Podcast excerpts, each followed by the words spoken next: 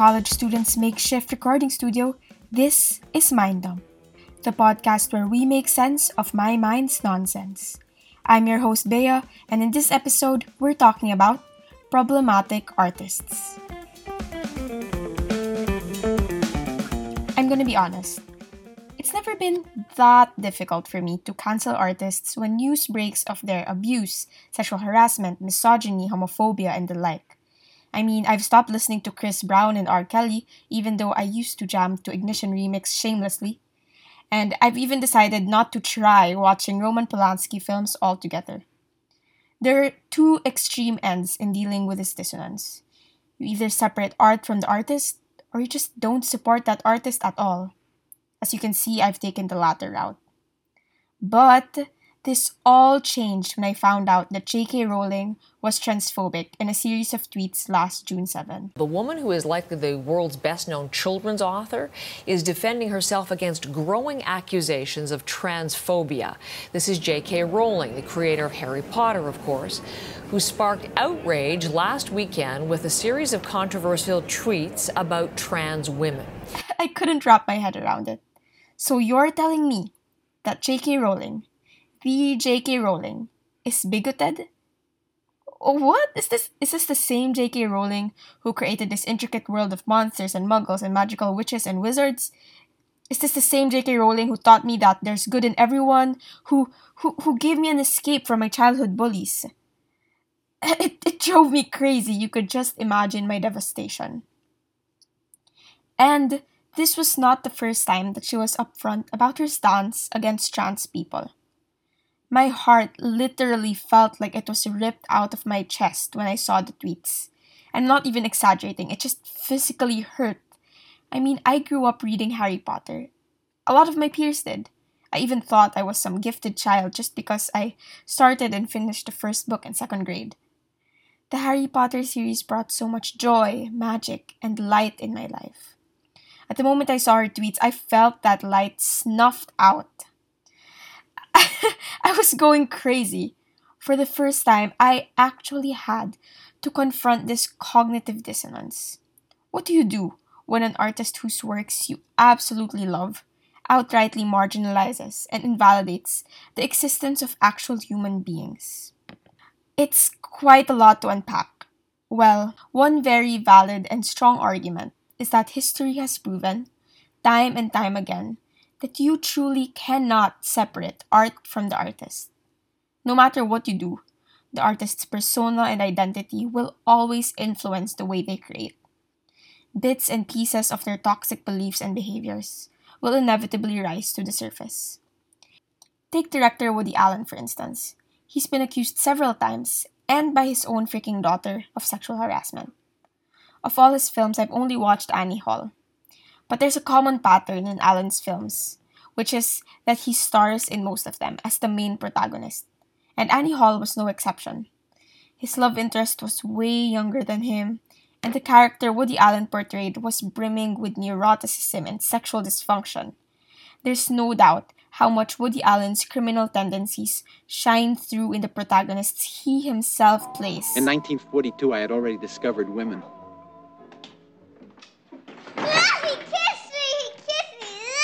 I know, I know, it's it's really disgusting.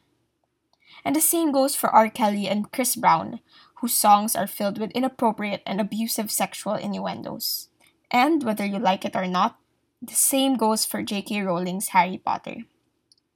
There was actually a Tumblr post by Akio Shitpost circulating on Twitter, and it basically enumerated the many instances that Rowling's bigoted views were embedded in the magical world she built.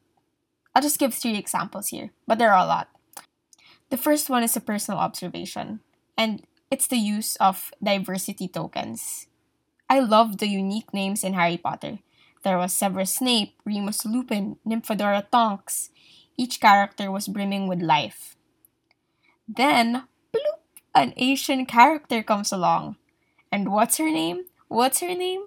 Cho Chang. Cho Chang, not to mention that Cho and Chang are both surnames. She might as well have been named Karen or Linda.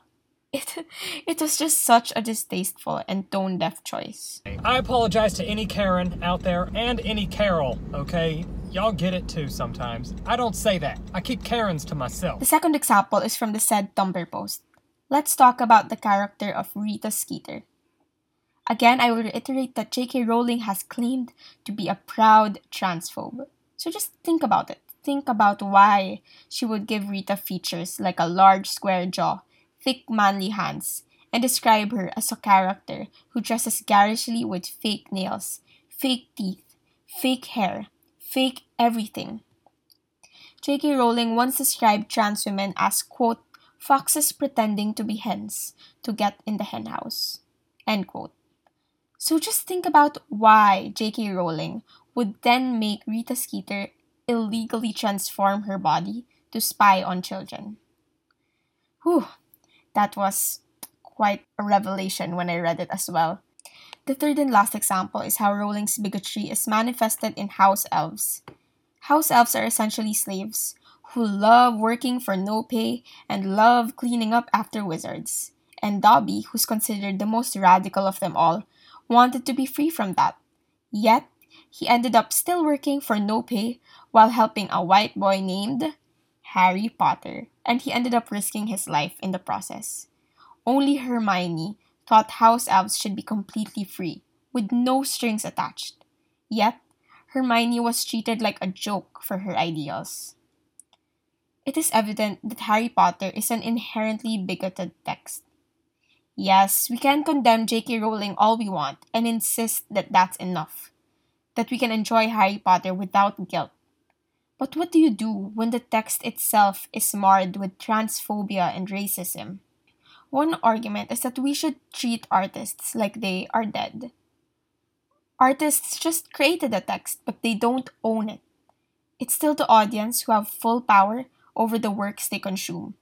I mean, we aren't dumb and succumbing content consumers after all. The fact that we were even able to notice Harry Potter's transphobic and racist tendencies is a testament to that. Roland Barthes, a social and literary critic and essayist who I deeply admire, actually advocated the idea that we must learn to consume content without the author in mind. Again, without the author in mind. The artist is not God. We mustn't give them the power over how we interpret their work. In his essay From Work to Text, Barthes says, quote, If he is a novelist, he is inscribed in the novel like one of his characters figured in the carpet, but no longer privileged, paternal, aletheological. His inscription is a ludic. He becomes, as it were, a paper author.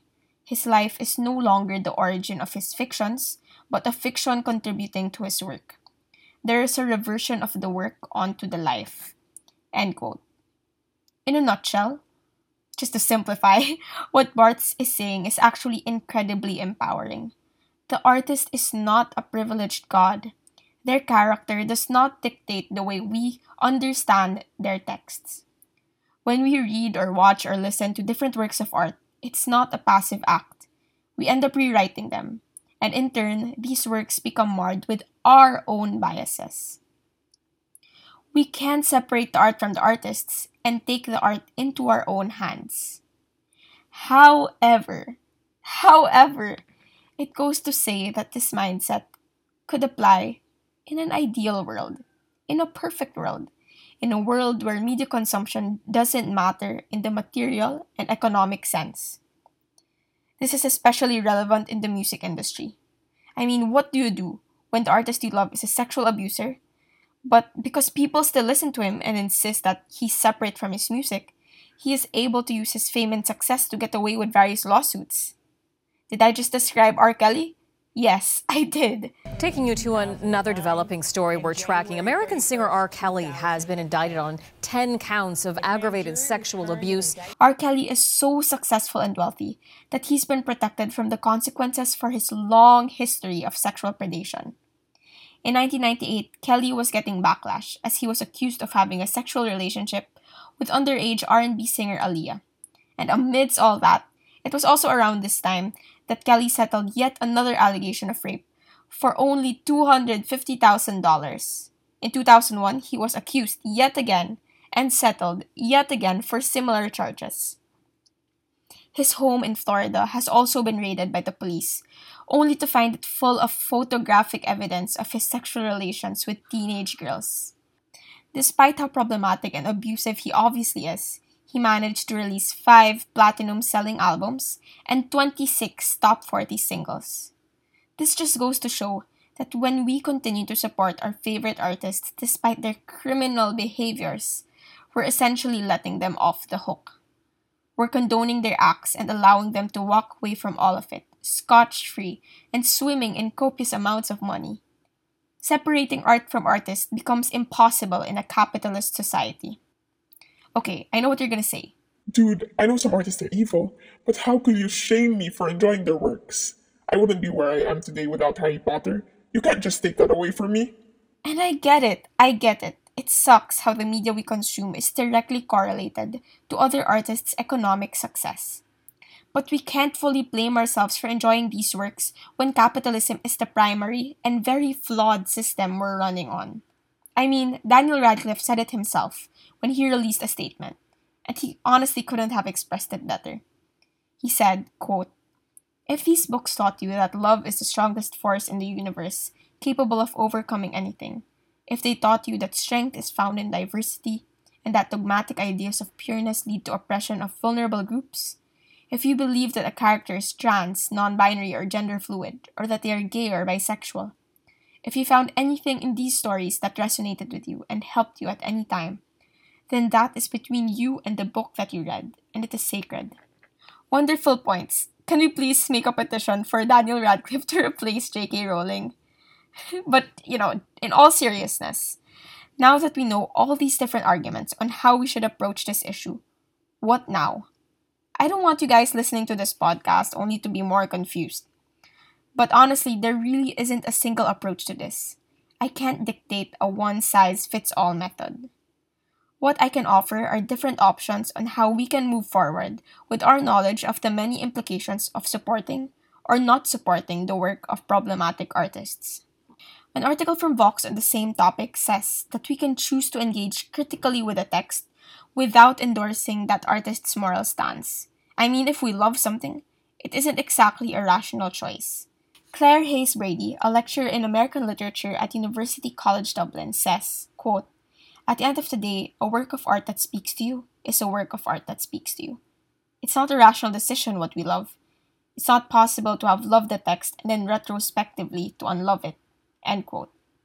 Well, that makes sense. That must be why my friends can't stop returning to their toxic exes. Okay, anyway, in all seriousness, this does go hand in hand with making sure that we don't just ask whether the artists themselves are awful. We can also ask whether their works have undoubtedly endorsed discriminatory and prejudiced stances. Another approach is called non reading. Amy Hungerford released an article on the Chronicle entitled On Refusing to Read. Here she illustrated how she decided not to let her students read any works by David Foster Wallace, who is known as a pretty actually very misogynistic writer. She says, and I quote, Why should we turn the podium over to this author among so many others?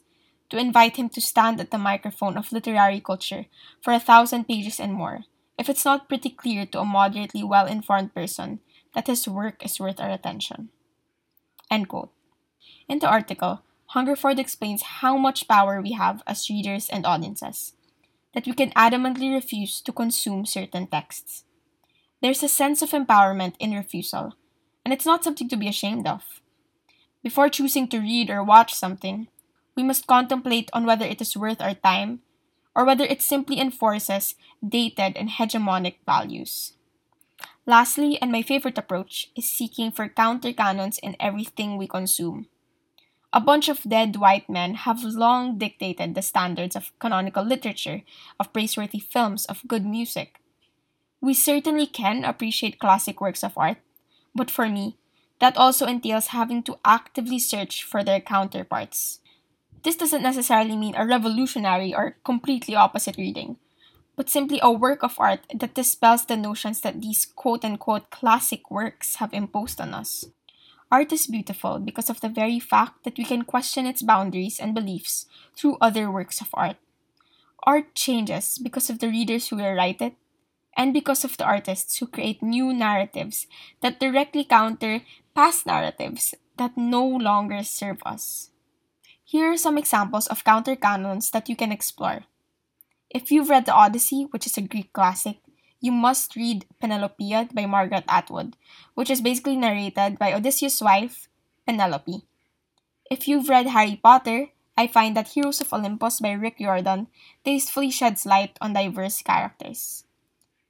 If you've watched Call Me By Your Name, Moonlight is a great queer film that actually highlights black communities. Meanwhile, there's Blue is the Warmest Color, which is a very distastefully done lesbian film because it was very much influenced by the male gaze. A better option is Portrait of a Lady on Fire, a much more stunning and rich lesbian film with a female and queer director. Admittedly, I'm still so devastated at the thought that my childhood hero is utterly bigoted. But that doesn't change the impact that her books have brought into my life. It's impossible to separate art from the artist, but we can always project our own ideals and beliefs into what we consume. If you think about it, J.K. Rowling only created Harry Potter, but it is through the readers that Harry Potter has evolved over the years and has truly become immortal. From fan fiction to fan art, we've taken these books and characters into our own hands. At the end of it all, we must remain critical. You can choose to keep loving the art, you can refuse to consume it at all, or you can seek works that directly oppose this hegemony. What matters most is that you don't marginalize people in the process, and that you remain empowered and truthful to what you value.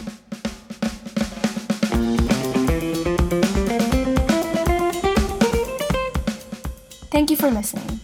Once again, I'm your host, Bea, and this has been the pilot episode of Mind Dump.